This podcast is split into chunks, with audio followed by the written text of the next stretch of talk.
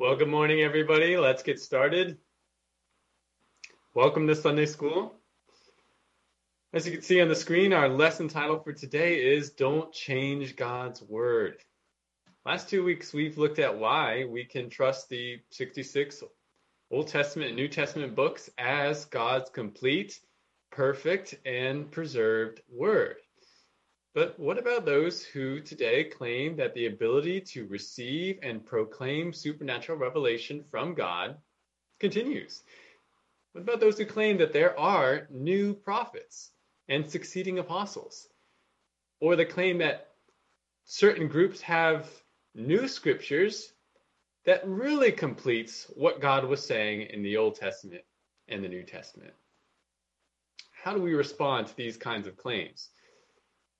Well, partly we've already answered that question in last week's lesson, but I think we could use a little bit more. Let's go more in depth in talking about modern claims of new revelation because we need a biblically steadfast response.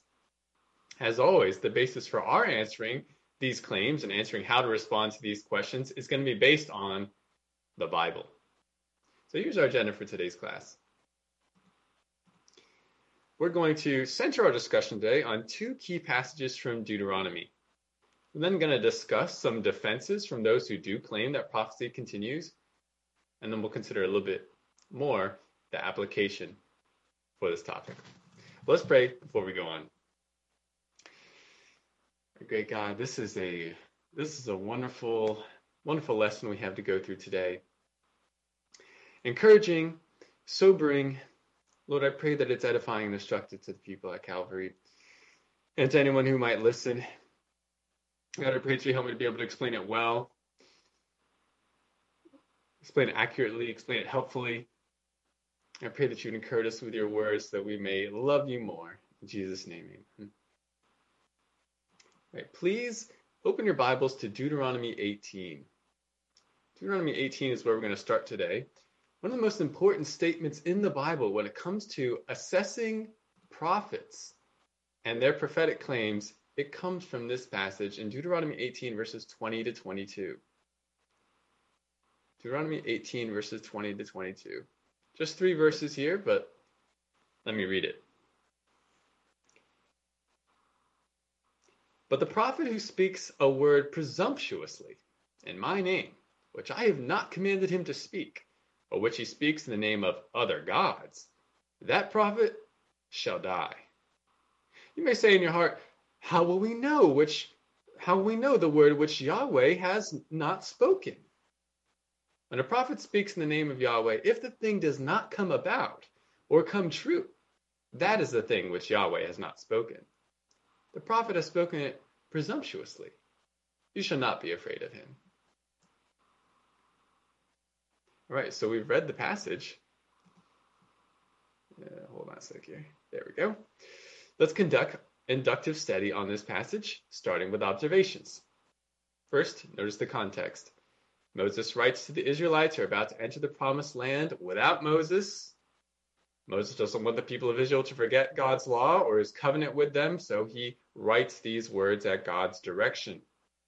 Right before a passage in verses 15 to 19, if you just glance back a little bit, you can see that Moses promises that another prophet like Moses will arise from among the people. He's going to come after Moses. He tells the people that Israel must listen to that prophet because that prophet will be from God. Right after this passage, the subject changes. So everything we have to understand regarding uh, the topic of prophecy has come before or is right here. Let's look a little bit more closely at the three verses we just read. Notice that Uh, God himself speaks here to Moses, and he intends this instruction to be passed on to Israel. And notice that what it is that a prophet does or claims to do that makes people identify him as a prophet. A prophet speaks on behalf of God or behalf of a God. This speaking may include, it sometimes does include, foretelling the future. But most basically, a prophet is one who speaks forth the words given to him by God. That's what a prophet is. He speaks forth the words given to him by God, supernaturally given to him by God. Now, notice how God says the people will know if what a prophet says is spoken truly from God. If the prophecy does not come true, those words and that prophecy did not come from God. And notice what is prescribed for the person who speaks such a false prophecy. That false prophet is to die. He is to be put to death. And you say, why? That seems a little severe. What's the big deal? Well, notice the repeated word in this passage describing the false prophet's crime. It says he has spoken presumptuously. He's spoken presumptuously on God's behalf. With these observations, let's now move to the interpretation step and attempt to form a main idea of this passage. I think it is, again, pretty straightforward. God's message to the people of Israel is that they will know false, presumptuous prophets when those prophets' prophecies do not come to pass. And these prophets are to be put to death. This is part of keeping Israel pure. But what does such a warning show us about the character of God? Let me ask you. What does this warning show us about the character of God?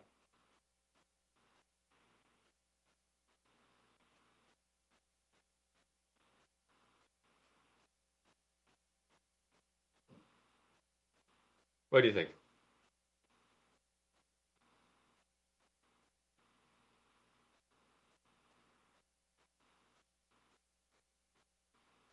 I mean, like I said, uh, killing false prophets is pretty severe, putting them to death. Uh, why would God do that? God's not cruel, God's not unjust, but what is He?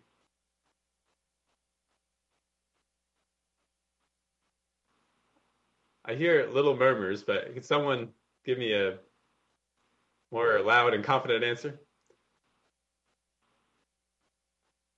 Okay, he is just, so we know that there is a there is a deserving of this death. This is a this is a heinous crime to speak presumptuously on God's behalf.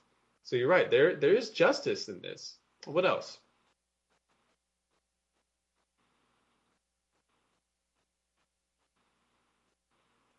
Yeah, or more basically, this is about holiness, right? You cannot um, impugn God's character by doing this. That is so far from what you are allowed to do that it requires the just response of even a, a prophet being put to death. This is God's holiness being emphasized here. I think along with that, we can say the the greatness, the trustworthiness, the authority of God's word is emphasized here. God wants his word to be valued. It wants his word to be reverenced. And so when someone speaks presumptuously in God's name, that that is an extreme offense to God. His word is to be held high because he is to be held high as the great and holy God. And so he gives this warning. We're seeing more about who God is, and even uh, even in this commandment. Roy, I saw your hand go up briefly. Did you want to say something?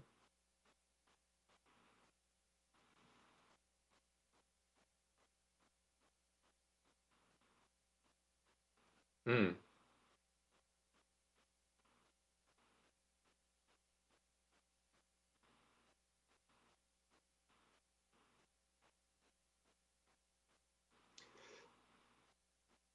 Yeah, I think that's true. And we see that in, in other instances, the Old Testament law. Just to repeat your, your idea that there's a precedent, a dangerous precedent, in one who speaks presumptuously on God's behalf. And then all sorts of claims could be made on God's behalf.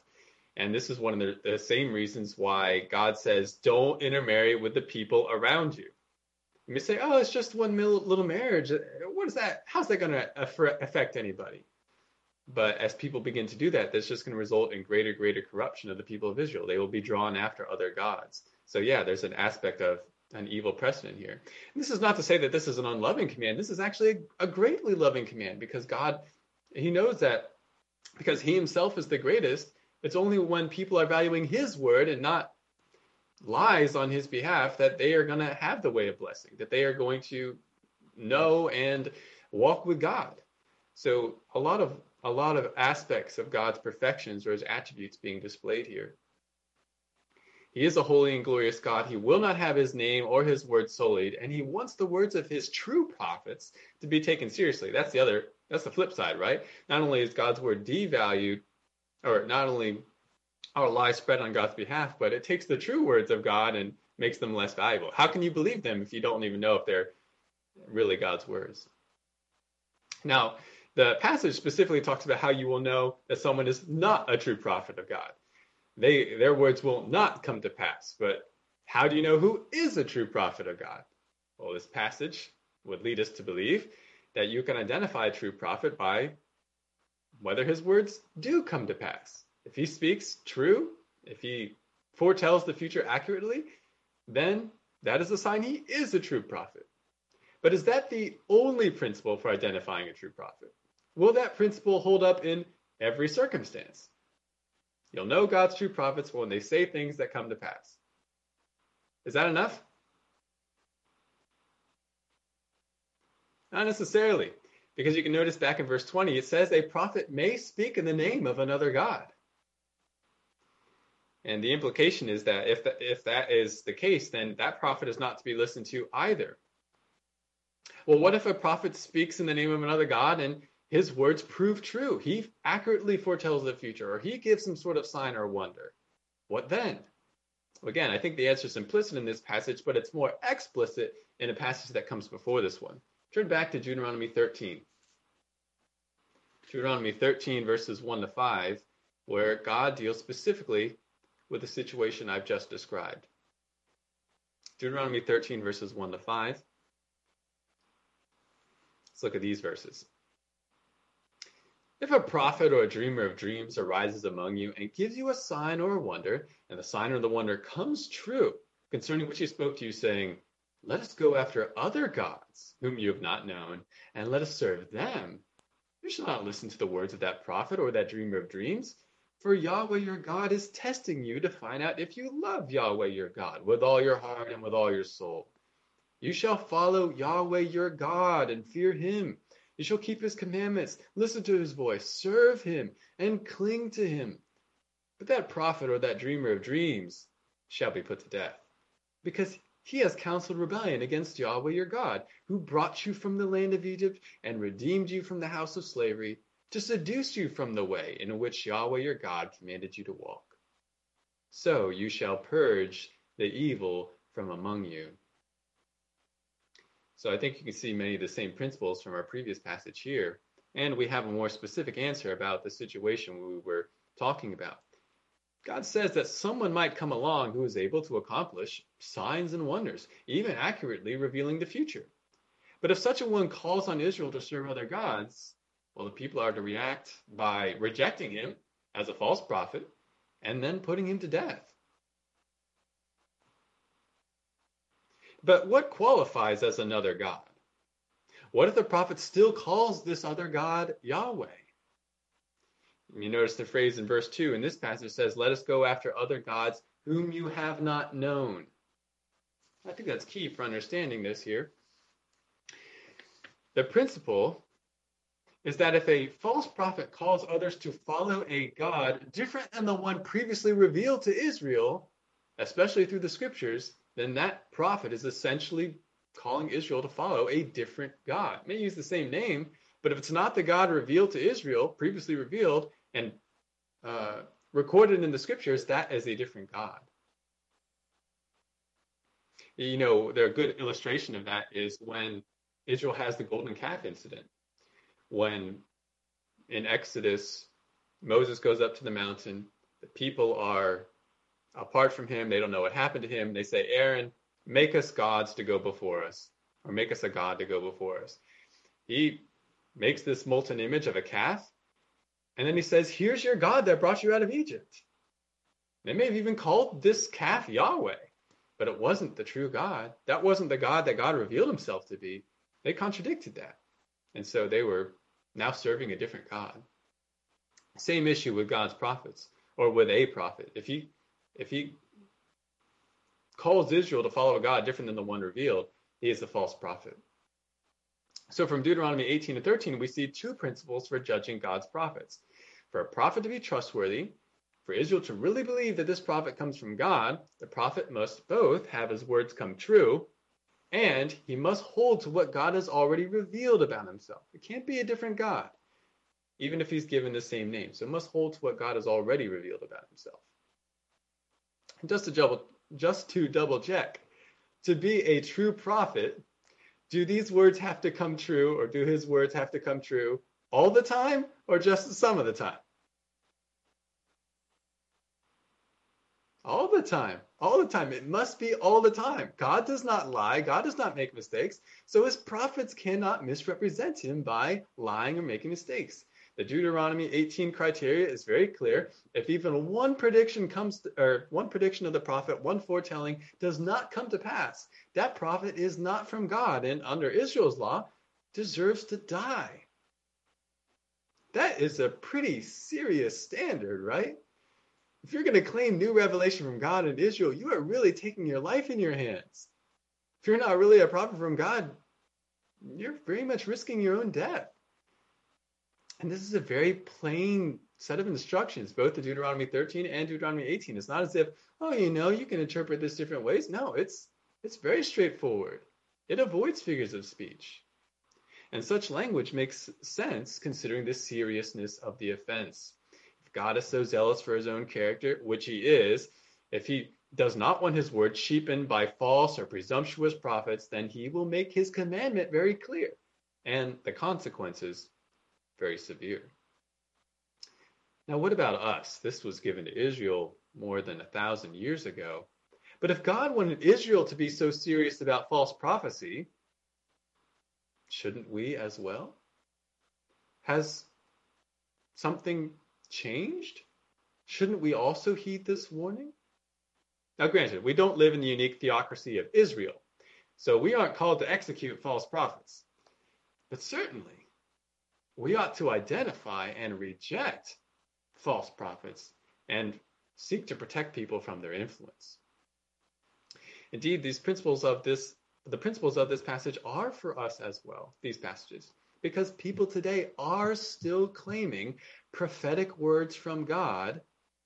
And so they ought to come under the assessment that these two passages require of God's prophets. We have to ask when someone claims to be speaking for God are the words of this prophet always and verifiably true? And does what he say, or does what he says, proclaim something different about God than what was previously revealed in the scriptures? something different on about God or behalf of God than what was revealed in the Bible. When subjected to these tests, modern prophets always come up short. You can't pass these tests. However, continuationists, those who assert that revelation from God continues today in various ways, either through prophecy or speaking in tongues or seeing visions or dreaming dreams or experiencing guiding impressions, they seek to defend their claim that prophets have come or are around even now and revelation from God continues. And one way that they seek to argue their case is by appealing to an example in the book of Acts.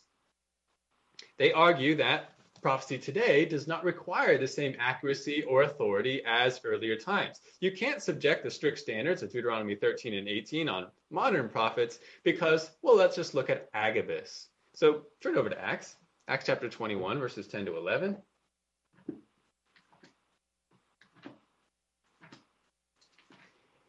Acts 21. Here they say, is an example that modern prophets follow. Some say. Acts 21, verses 10 to 11. It says, As we were staying there for some days, a prophet named Agabus came down from Judea. And coming to us, he took Paul's belt, bound his own feet and hands, and said, This is what the Holy Spirit says. In this way, the Jews at Jerusalem will bind the man who owns this belt and deliver him into the hands of the Gentiles. Aha! Advocate of Modern Prophecy says. Here we have a prophet who got some details about his prophecy wrong. Later in this chapter, Acts 21, we see that Paul is not bound with a belt, but with a chain. And it was the Romans who bind Paul, not the Jews. Now, nevertheless, Agabus is identified as a true prophet by Luke. And so implication must be that the commandment to Israel in the Old Testament regarding perfect accuracy as a requirement for God's prophets does not apply today. The Holy Spirit apparently works differently in the church age. You can have a word from the Lord that is not as authoritative or as accurate as required in the Old Testament. This is the argument used or based off of Agabus. But this argument, I think, is easily answered because, well, for multiple reasons. The in this way of verse 11 does not necessitate being bound with a belt, as Agabus did, but merely being bound hand and foot, which ostensibly is what happened to Paul when he was bound in chains. Nevertheless, he may have been bound with a belt. It's just not mentioned by Luke, perhaps. If you are familiar with the narrative that follows, when Paul is in Jerusalem and he goes into the temple, some Jews seize him and start beating him. And it's easier to beat somebody who can't defend himself or fight back. And so they may have, as the mob gathered around Paul, they may have actually bound him with a belt. That would have made it easier. Maybe Luke just doesn't record it. So either way, we have a way for Paul to be bound hand and foot. And though the Romans do indeed bind Paul, they only do so because of the Jews, because of the behavior of the Jews. It really, it's the same principle as when the apostles say the Jews crucified Jesus. Well, did the Jews crucify Jesus? No, it was the Romans who crucified Jesus. Well, that's not what the apostles say. In Acts 2 and other places, they say, You crucified him. You may have used the Romans as a tool, but it was you. The same thing here. Though the Romans are the tool of the Jews, the Jews are the ones actually persecuting and, in essence, seizing and binding Paul. So there are multiple ways that we can multiple plausible ways that we can explain the veracity of Agabus's prophecy. We don't have to take him as an example of fallible but inspired prophecy. No, he was 100% correct, just like prophets in the Old Testament. And besides, and I alluded to this principle earlier, why would God suddenly change the principle he set down in the law of Moses? Did he suddenly care less about false prophecy? Did he suddenly decide that the holiness of his name and of his word is not as big of a priority in the New Testament age as it was in the Old Testament? Not to mention the basic practical problem. And again, this is something we've already alluded to. If there is such a thing as fallible, imperfect prophecy from God's prophets, then won't the church be asked, be forced to ask the same question which Israel asks in Deuteronomy 18? How will we know the word which the Lord has not spoken? If prophets can sometimes be wrong or sometimes contradict previously revealed scripture, how will you know who is God's prophet? Answer is you can't. You won't. If you can't assess them by a standard, you'll never know who's really God's prophet. Moreover, how, if we can have such fallible prophets, how can New Testament believers obey the commands given to them by the apostles to test the words of the prophets? You know, sometimes continuationists say that the commandments in the New Testament to test the words of the prophets proves that New Testament prophets are imperfect. I mean, if you have to test them, that means that what they say is not true all the time, right? So this is why we believe that prophets are fallible. They they're not totally perfect, they're not totally accurate. This conclusion does not follow when we actually look at the passages in which New Testament believers are commanded to test the prophets. And for a very clear example, turn to 1 John chapter 4. 1 John 4 verse 1. I'm just going to take you to one passage where we get this exhortation to test test the words of the prophets. But notice something very very important here. 1 John 4 1. Why do we test the prophets? John the Apostle writes, Beloved, do not believe every spirit, but test the spirits to see whether they are from God, because many false prophets have gone out into the world. Do you see? The exhortation that we're given here is not to distinguish which words from the fallible prophets are true and which are just a mistake, but what is the exhortation? To discern. It is to discern which prophets are true prophets and which prophets are false prophets. That's the reason we have to test the prophets. Not because they're fallible, but because some are false. And other scriptures that speak of testing in the New Testament. 1 Corinthians 14, verses 26 to 33, and 1 Thessalonians 5, 19 to 22. They say the same thing. This is why we test the prophets, because it's the same situation as in the Old Testament. There are false prophets, and so they must be subjected to a standard to show who is true and who is false. New Testament believers are not called to sort through the prophetic statements and pick out what is from God and what is merely from man and should be excused.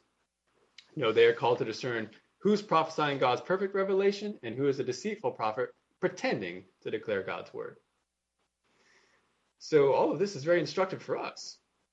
We are not to be deceived. There is no middle ground when it comes to prophecy. Either it's true or it's false.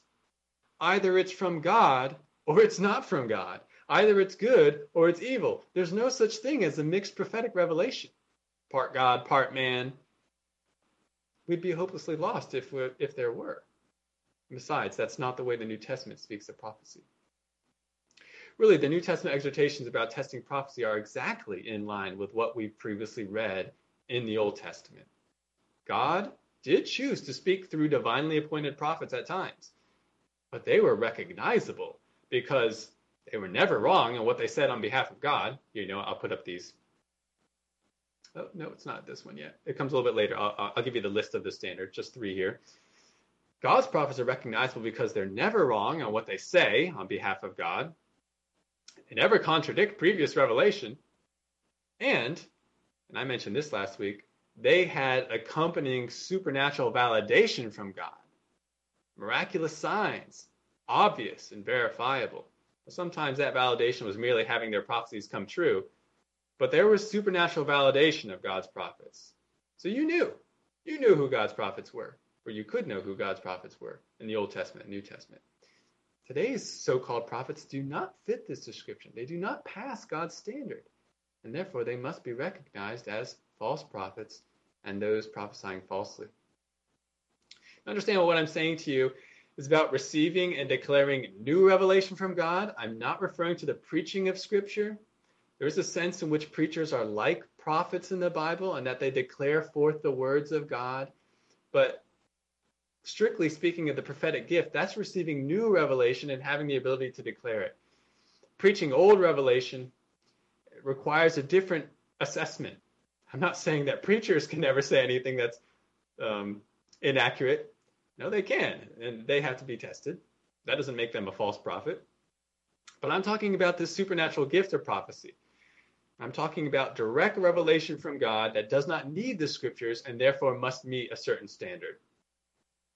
With the passing of the apostles and prophets of the New Testament, this supernatural revelation, uh, this new supernatural revelation from God, this prophetic gift, it does not exist today not only because there's no need for it, the foundation of doctrine having already been laid by the apostles, but also because those who claim this kind of prophecy do not pass the standards given by God in Deuteronomy 18 and 13. There are other ways, though, that those who want to claim prophecy after the New Testament era and even today, there are other ways that they try and get around these standards provided by God in the Bible we've already seen one, and that's to deny that prophets actually need to be uh, 100% accurate. But there are other ways. And I've brainstormed a few here. These are just based on my own observation. These terms are not technical, they're just the way I label them. But how, are, how do other modern prophets try to excuse themselves for not meeting the standard of the Bible? Well, one is vague or high probability prophecy. That is, some prophets so called, use deliberately general prophecies because they're always going to work. For example, if you say that God is going to judge America in a powerful way this year, your prophecy is going to come true. Why is that? Is it not because bad things are happening to America all the time? Is there some sort of terrible event, some sort of disaster that's going to happen, inevitably? And so you can just link it to your prophecy. Or if you say, as a prophet, someone in this congregation needs to repent of sexual sin or prayerlessness, well, your prophecy is going to come true. Why? Because those are things that God's people struggle with many times. If you're in a group of Christians, there's a very high probability that somebody is struggling with one of those things. And so if you prophesy it, well, your prophecy is going to come true. And some people do that to s- sort of meet the standard of the Bible and boost their own credibility. Another way is fine print prophecy, what I call fine print prophecy. Some prophets, while seeming to claim total accuracy and infallibility, in reality only claim infallibility under certain very controlled and narrow circumstances. You may have heard of papal infallibility. That is, whatever the Pope says, as Christ's apostle in the line of Peter, it must be true. You say, uh, but the Pope's wrong all the time. He obviously has invalidated himself as a prophet, right? Well, not according to Catholic doctrine, because the Pope is only infallible when he explicitly claims to speak infallibly. That is, when he claims the full authority of his papal office, when he speaks ex cathedra. Modern popes seldom speak ex cathedra. Usually only in rare instances when he, a pope wants to further define or explain a particular Roman Catholic doctrine. So he's never speaking as a prophet, and therefore he can never be wrong. He seems infallible, but he seldom speaks infallibly. And when he does, it's under very controlled conditions. We got to make sure if you're going to say something and, fa- and claim infallibility, you need to make sure that you're totally right. Course, they do that according to their own doctrine, it contradicts the Bible, but that's just to show you that there is a certain fine print with certain prophets. You say, oh, you, have shown yourself to be false. We say, well, no, I wasn't speaking prophetically at that time. This is fine print prophecy. Another is, and this is related, reinterpreted prophecy. Some prophets will make a prophecy, and when it doesn't come true, they will explain away their error by saying that they had misunderstood what God was telling them. For example, when the Millerites, those who were the predecessors to the Seventh day Adventists, they predicted that Jesus would return in his final judgment on October 22nd, 1844. It didn't happen. So many of the group's adherents left the movement. But others, and this would include the one of the, the core founders of Seventh day Adventism, Ellen G. White, others said, no, Jesus did come back on October 22nd, 1844. Or sort of. Instead of Jesus entering the earth in judgment, he entered the Holy of Holies in heaven, and he began his investigative judgment of all men on that date. You see, we weren't wrong about the prophecy, we just misunderstood it. By this reinterpretation, the Seventh day Adventists were able to move forward without admitting that their previous interpretation, or without, or their, without admitting that their prophecy was incorrect. It was just all a misunderstanding. Same way prophets today try to excuse their errors by saying they misunderstood God, rather than admitting that they didn't actually speak for God. One other way, and I think this overlaps a little bit, one other way is unverifiable prophecy. Many prophets will make statements or predictions that are designed to be uncheckable. You can't hold them to a standard 100% accuracy because you'll never know whether they were accurate or not. For example, if a prophet promises something will happen and then it doesn't happen, he might say, It's because you didn't have enough faith. You just simply didn't pray enough or you didn't give enough. It would have happened. I was totally right. But you just didn't fulfill your part of the bargain. God would have done it, but you didn't have enough faith. Well, what can you say in response to that? How can you ever know whether you did have enough faith or you had prayed enough or you had given enough? No one can check that. There's no way to check the prophet's statement and hold him to the Bible standard. Another example would be this is something that so many prophets, so called prophets, have done Muhammad, Joseph Smith, etc. They'll claim that the Old Testament and the New Testament were mistranslated or corrupted, and that only corrupted copies of God's word survive today, and therefore you have to listen to them as God's true prophets who are going to set everything straight. By making this claim, the prophets them, prevent themselves from being flagged as a false prophet because there's no way to verify what they've said. If you say, well, let me let me check the Bible to see if what you say is true, and they'll say, oh no no no, the Bible's corrupted. Only corrupted versions of the Bible survive today. You can't hold me to the Bible standard. I, I have to tell you what the Bible really is supposed to say. And so they prevent themselves from, or seemingly try to prevent themselves from being held to God's standard. So there are many ways that modern prophets try to gain or keep credibility, but we ought to see through these attempts to establish their prophecy. These excuses do not count as passing God's standard. Rather, again, we have to stand by the test that God has given for recognizing new revelation from Him. For God's prophets, the standard according to the Bible is that they must be 100% accurate and verifiable. We ask the, we ask the question Does this prophet ever make false statements or predictions on God's behalf? And it has to be things you can actually verify, or else you still have no reason to listen to him. It must agree with previous revelation. We ask Does he contradict the Bible?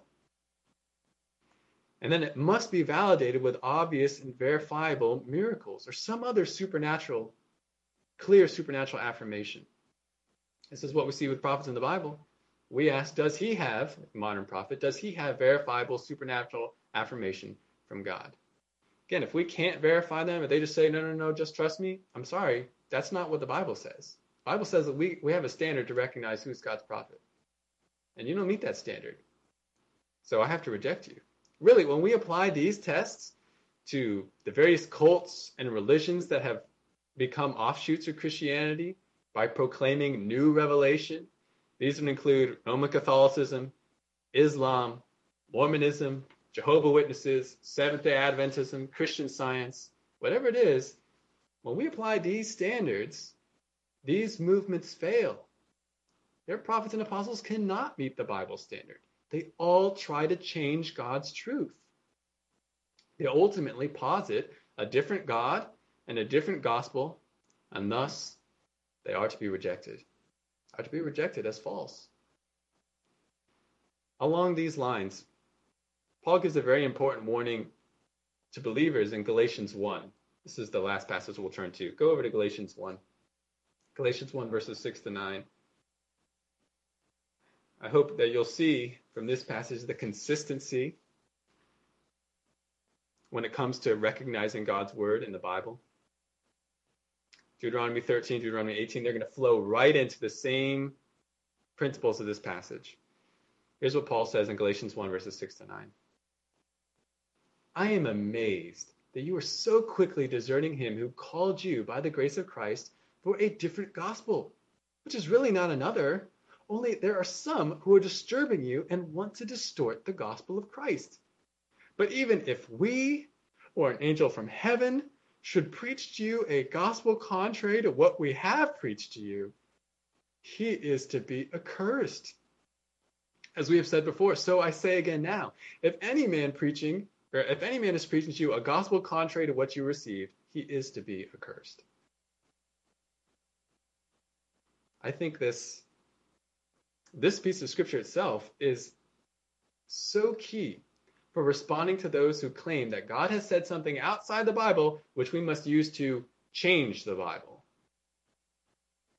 Paul, God's one of God's specially appointed apostles, he warned that even the most supernatural experience accompanying claims of a different gospel, or even if an angel, which is interesting because people like Muhammad and Joseph Smith, they claim that an angel spoke to them.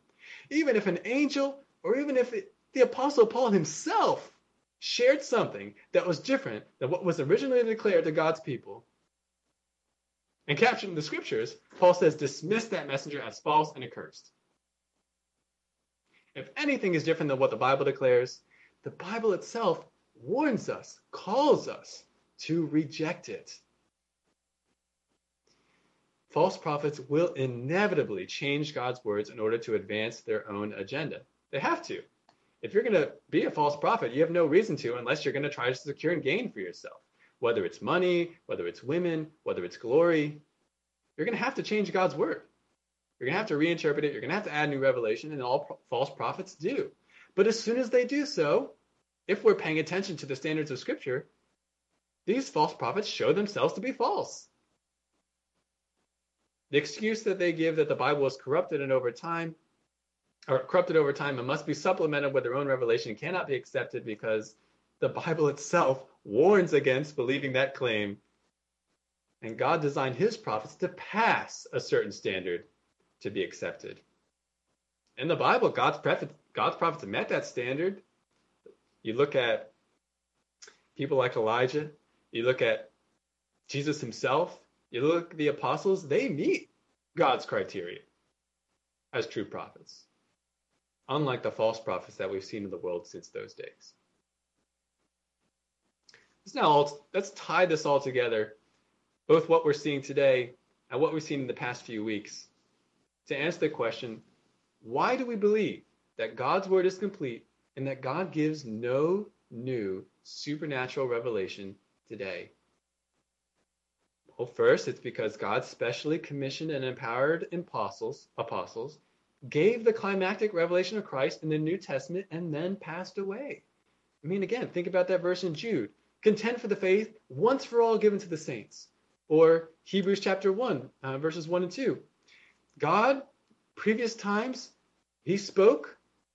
Uh, he spoke at many times and in many ways, but in these last days, he has spoken to us through his Son. This is the climactic revelation. The apostles gave it. It's done.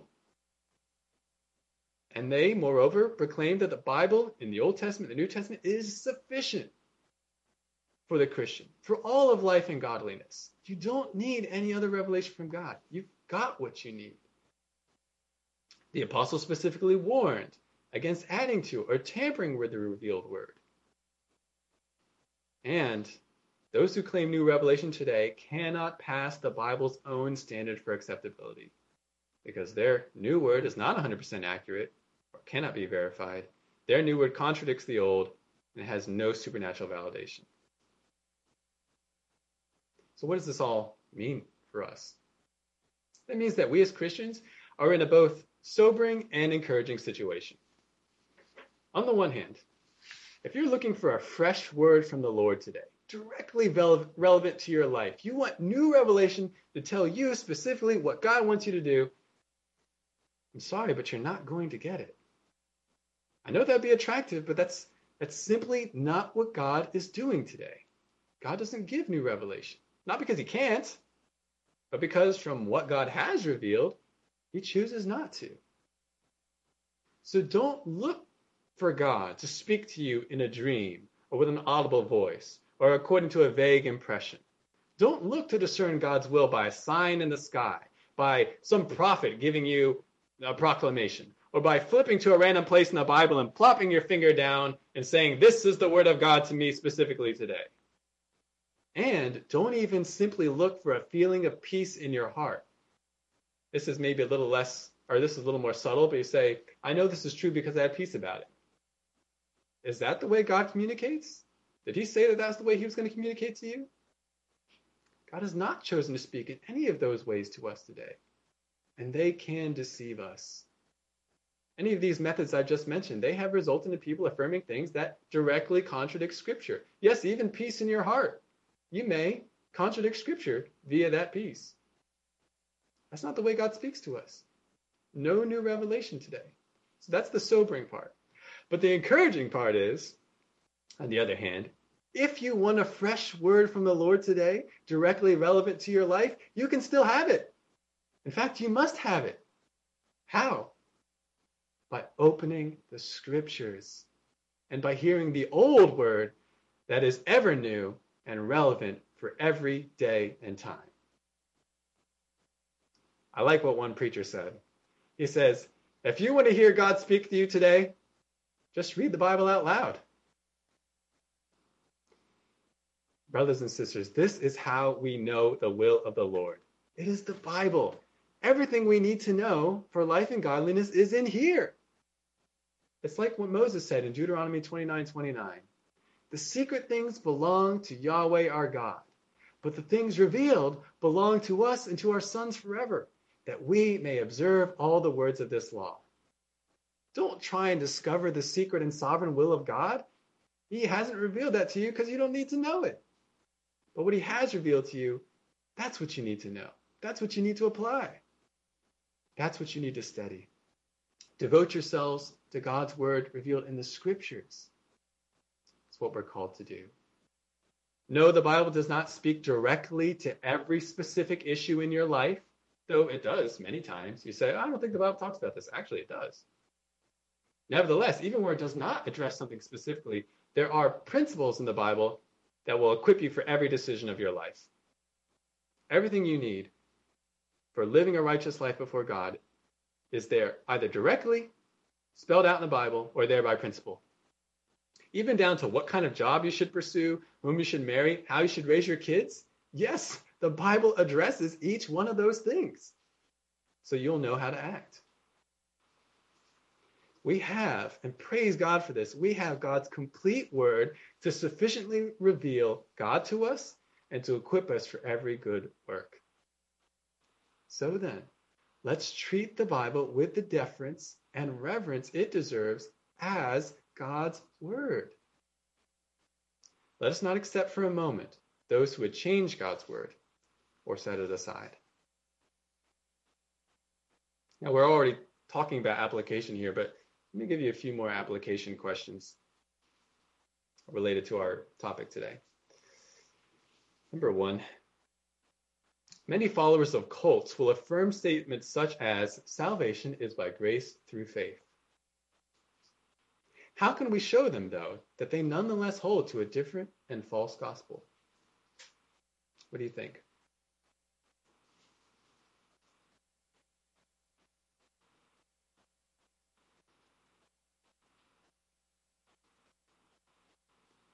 Here's something you need to understand if you haven't heard this before. You need to understand that those in the cults, those in false religious movements, they will use the same words, but with different meanings and contexts. For example, you may say salvation is by grace through faith. And they say, yes, we need God's grace to be saved. You mean the favor that does not that is not based on merit. But they mean by the term grace, for example, they might mean that grace is the God given ability to do the good works that will save you and satisfy God. They're using the same words, but they're not using them in the same way. Thus, they believe a different gospel. So, for you and for me, when we're speaking with people who are caught up in these movements, we need to ask probing questions or point out how what they say and what they believe is different than even the, some of the same words that we use. You say, oh, well, you're, the way you understand grace is different than the way I do. And it's not just, oh, okay, tomato, tomato, you have your way, I have my way. No, what does the Bible actually call us to apply as a definition? What is grace according to the Bible? That's the definition we want to use. We want to show them that even their use of terms and much more their beliefs, they do not align with what Scripture says.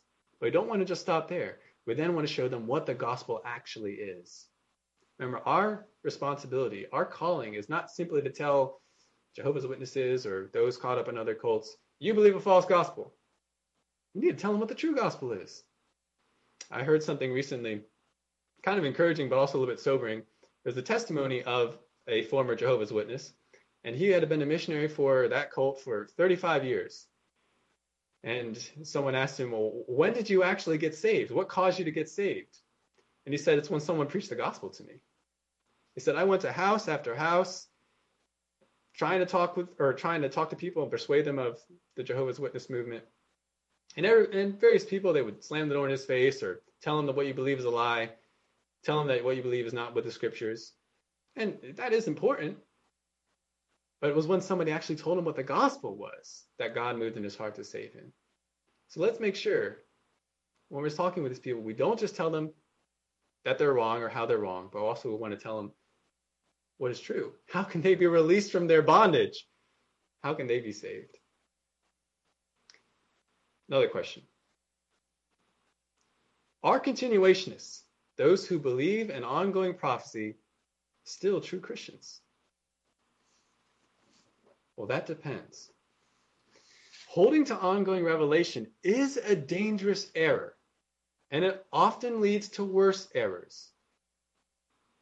There's a reason that every Christian cult that I can think of started with someone claiming either new prophecy or an exclusive interpretation of the Bible. He says, I'm the only authority, or I've got the new revelation that makes me the only authority holding the door open to new prophecy is an easy way to end up in damning error because you just invite all these man made ideas or demonically inspired ideas into your religious walk. Nevertheless, there are some brothers today who advocate ongoing prophecy or supernatural gifts like tongues and who still hold to the sufficiency and authority of Scripture. Now, this is weird. You think logically that's inconsistent. How can you say that there's new prophecy from God and yet the Scriptures are only our, our only authority and they're sufficient for life and godliness? I don't know. I think it is inconsistent, but people like John Piper, Wayne Grudem, they essentially hold that position. And I would say they are true brothers. They have done wonderful things on behalf of the Lord. Even though holding to continuing revelation is truly a dangerous error. So, while it is an error, while it's unhelpful, and I believe really dangerous to God's church, continuationism in itself is not a heresy. So please don't regard someone who says, Oh, I believe that tongues continue today. Don't say, Oh, he's not a Christian. He might not be, but that itself is not the determining factor we do have blood bought brethren, brothers and sisters in Christ, who, who do erroneously believe in the continuation of prophecy. But understand that. Even as you hold to the truth, even as you talk about it with other people, have the right attitude. Don't see them automatically as the enemy. One other question some today will credit prophecy, dreams, or other supernatural revelation as the way that they or others came to faith in Christ. How should we respond to this claim? There's a couple things we need to realize. First, we must recognize that our beliefs have to come from scriptures ultimately and not experience. Experience always has to be interpreted by the Bible and not the other way around. Otherwise, experience is going to lead us to contradict many things that the Bible plainly declares. I mean, this is the point I've been emphasizing over the last seven lessons. The Bible is our authority, right? It is the foundation for truth. Everything has to be subjected to the Bible. You may have an experience, but that experience is not, it ought not to change the way you interpret the Bible. The Bible is the way you interpret that experience. That's the first thing we must recognize.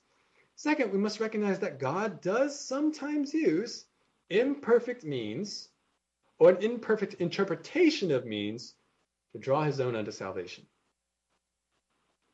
For example, some people get saved by Christians or preachers who later turn away from Christ. They say, Oh, does that mean that my salvation is invalid? Did I believe something false? Well, the fact that that person turned away from God, that doesn't have anything to do with it. The truth is the truth. It's an imperfect means, but God still used it. Your salvation is not affected by that necessarily. Or consider Augustine. I think I mentioned this before in class, one of our Sunday school classes. Augustine, great fourth century theologian, he got saved by reading and applying a scripture out of context. Now, or just to fill you in on that, so he he was dealing with a long time of whether he could say goodbye to his life of immorality and he just happened to read a section of the scripture. Oh, now it's escaping my mind, but uh, it's from Romans. It says, "Oh, I can't remember the scripture. I'll have to look that up later." But basically, he, he took a he took a scripture out of Romans. It sounded directly relevant to his situation. Technically, it was out of context, not, not really the meaning that was specifically meant in that passage, but it was what caused him finally to believe, to repent and believe. Again, imperfect means, imperfect interpretation of the means, but there was a good result. The imperfect means do not invalidate the results, but neither does the results, the good result, validate the imperfect means or justify the imperfect means. So keep the second principle in mind. God does sometimes use imperfect means to draw his own. But then one more thing to recognize we need to recognize the difference between an experience and an interpretation of an experience. So, just to, to tabulate these all here, we recognize that our beliefs come from scriptures, ultimately not experience. We recognize that God uses imperfect means sometimes to draw his own. And third, we recognize the difference between the experience and the interpretation of an experience. If you say you had a dream that led you to Christ, I'm not going to doubt that you had a dream. I, I, you had that experience. I'm pretty sure you had that experience. But I am going to question your interpretation of the experience. I'm going to question whether that dream was a supernatural revelation from God. You know, it's interesting, but many people who claim these kinds of experience, oh, this dream led me to Christ, or I had this vision and I was drawn to Christ. Many people who claim these kinds of experiences reveal details in their experiences that do not fit with the Bible. Uh, for, for example, some have claimed to become saved after seeing Jesus in a dream in which Jesus affirmed his love for them and then called them to follow him. I love you. Follow after me, and you'll be saved. Again, I'm not doubting they may have had that experience, but this experience is a bit odd because this approach from Jesus in your dream it contrasts the way that Jesus approached unbelievers in the Bible. When Jesus met with unbelievers in the Bible, he confronted sin he called for repentance and faith, and he affirmed the need for perseverance through suffering and persecution. He did not speak of his love for the not yet believing. Oh, he, he, he did love them, but that's not the way he tried to draw people. Didn't say, I love you, you need to believe. No, he said, uh, here's the sin that you're following, and you need to repent. That was his typical way. So, this clash is more reason why, again, I don't doubt you had an experience, but I question your interpretation of the experience. Now, God, again, could providentially use a dream to get one thinking about spiritual things, prepare a person's heart to hear the gospel. But according to the Bible, I have ample reason, and I believe we all have ample reason to say when someone says they had a dream, it's not a direct or perfect revelation from God. It's not even an imperfect revelation from God. It's just part of God's providence. It's not new revelation. So I tried to cover a lot of different things today that I think are relevant to this question, things that we deal specifically with. Uh, and I, I know you might have some questions about it. I tried to leave time for questions, but it doesn't look like we have that much more time left. So if you do have a question about what we've talked about today, please email me. I'd be happy to field your question as best I can related to why we believe the Bible, why we trust the Bible, why the Bible is authoritative, why we reject new revelation, prophecy, or whatever other means today. I'd, I'd love to try and answer that question for you. But that's all for this week. At this point, we've been introduced to fundamental doctrines regarding God and the Bible in our Sunday school curriculum. Next week, we're going to do one Actually, we have two more introductory lessons, but next week we're going to talk about the central message of the Bible that we must believe in order to be saved, and that is the gospel. Next week we're talking about what is the gospel. Let's close in prayer. God, thank you for this instruction from your word. Thank you that you don't leave us in the dark. You don't leave us wandering around saying, oh, is this from God or is this from God? Uh, what is God's word to me? We know. Praise you, God. Thank you that we know your will. We know your word because it's in the scriptures. Thank you, God. Thank you that you've you've made it clear for us the way to walk. Even the various decisions of our lives, they come back to the Bible's instruction. And Lord, this just shows us how much we need to devote ourselves to your scriptures. We need to know your word. We need to know your mind because we need to know you. Thank you for your word. Lord, I pray that you would bless and guide the people at Calvary and those listening today to apply what we've been talking about, to not be swayed by what seems like new revelation, but to hold fast to your word, to recognize it is sufficient, that they can trust it. Thank you for such a word, God. Oh Lord, I pray that you bless the rest of the worship service and the, the teaching at Calvary today. And continue to grow your people and more into the image of Christ. In Jesus' name, amen. All right, thank you guys. See you next week.